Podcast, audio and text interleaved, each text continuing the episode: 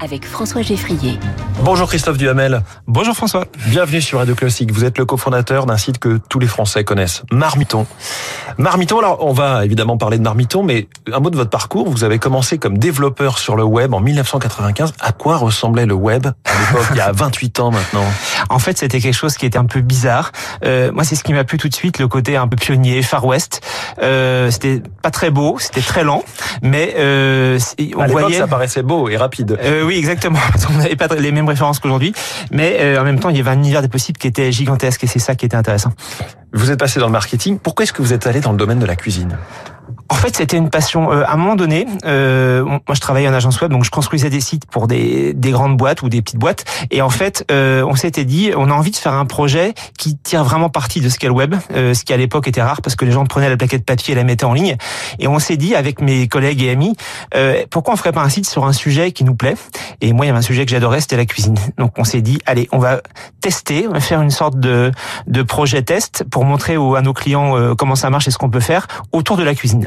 Et, et, donc effectivement, ce que vous dites, hein, on passait d'un web totalement figé à quelque chose d'interactif. C'est ce qu'on a appelé ensuite le web 2.0, c'est ça, où les, les, visiteurs peuvent collaborer au, au contenu du site, euh, Wikipédia, Facebook, les réseaux sociaux. Euh, Marmiton, dès le départ, c'était ça. C'était l'idée parce qu'en fait, euh, le constat que j'avais fait, c'est que moi qui adorais cuisiner, autour de moi, les gens cuisinaient très très peu, et je me disais mais pourquoi? Et en fait, je me suis rendu compte que les gens avaient peur parce qu'ils n'avaient comme référence que des euh, des recettes de grands chefs qu'ils trouvaient dans les journaux, à droite à gauche dans les livres, et on s'est dit mais si on veut que les gens se mettent à cuisiner, il faut leur donner accès à des recettes de gens comme eux. Et c'était un peu cette idée de départ, même si au départ on a trouvé une base de données qu'on a enrichie avec nos recettes de grand-mère, de famille. Euh, L'idée c'était de donner quelque chose qui était euh, vraiment accessible. Qu'est-ce qui a fait le succès de Marmiton avec le avec le recul.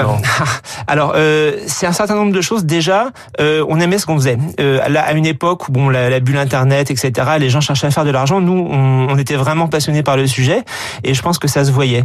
Le, la deuxième chose, c'est quand on veut faire un site communautaire et un site grand public en général, il faut aimer les gens, il faut aimer leur répondre, euh, se prendre les critiques, euh, euh, gérer des forums, animer des communautés. Et je pense qu'on répondait à ces critères-là. En plus de ça, on, on trouvait ça vraiment, vraiment marrant de se lancer et de faire un site entre guillemets comme des grands.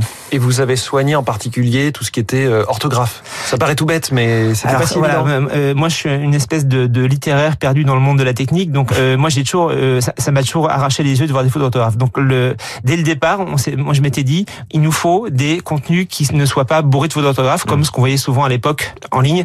Et donc, on corrigeait évidemment les recettes, sinon on n'aurait eu que des gâteaux au chocolat, et c'était pas le but.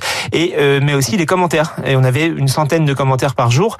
Et tous ces commentaires, eh ben, on se relayait les uns les autres dans l'équipe pour les corriger et euh, ah valider qu'ils étaient, qu'ils servaient à quelque chose et surtout euh, corriger l'orthographe parce qu'il y avait de quoi faire. Ça a été long d'arriver de, au fait que Marmiton vous permette d'en vivre. Ça a pris sept ans en fait entre le, la mise en ligne début 99 et puis le moment où on s'est salarié en 2006. Euh, il y a eu sept ans parce que à l'époque, ben, le, la cuisine s'intéressait pas grand monde, en tout cas au niveau des, des médias, au niveau des. des on l'a oublié, mais il y avait pas autant d'émissions de cuisine à la télé, par exemple. Exactement, ça c'est arrivé en 2004. En 2004, les premières émissions, les licences achetées, euh, le casting de Cyril Lignac et puis le, les premières euh, premières émissions grand public. Euh, et en fait, ça, ça nous a un petit peu boosté. On a grandi avec et à ce moment-là, tout le monde a commencé à s'y intéresser et nous, on a pu en faire un business qui tiennent la route. Vous avez été racheté euh, au milieu des années 2000. Ce n'a pas été une longue histoire d'amour avec le premier groupe qui vous a racheté au féminin.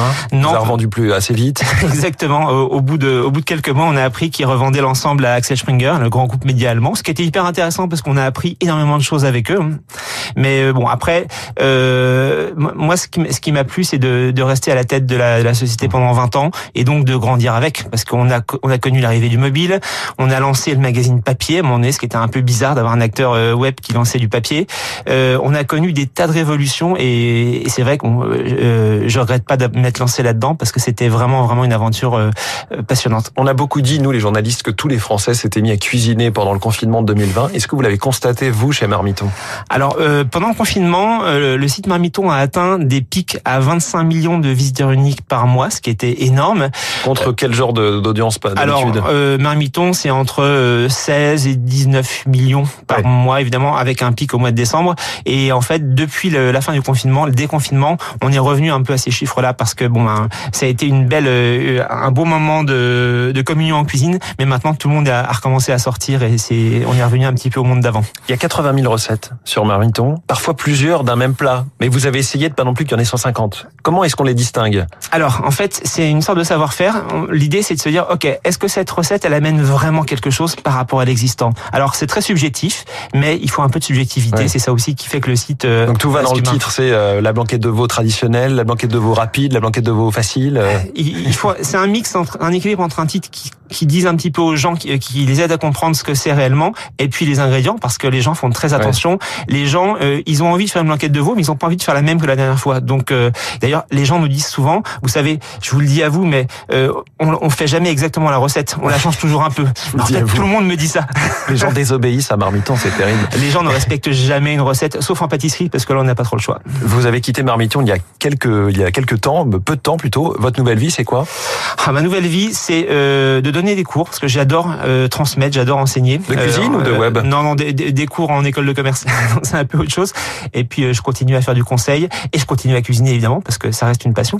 Et vous avez dit blanquette de veau gâteau au chocolat, c'est le, le, top top 2 de, des recettes? Le top des recettes, c'est la crêpe parce que en toute saison, la, la, crêpe c'est suffisamment simple pour qu'on note pas quelque part une recette de crêpe, mais suffisamment compliqué pour qu'à chaque fois pour qu'à chaque fois on se dise tiens, c'est quoi déjà la recette?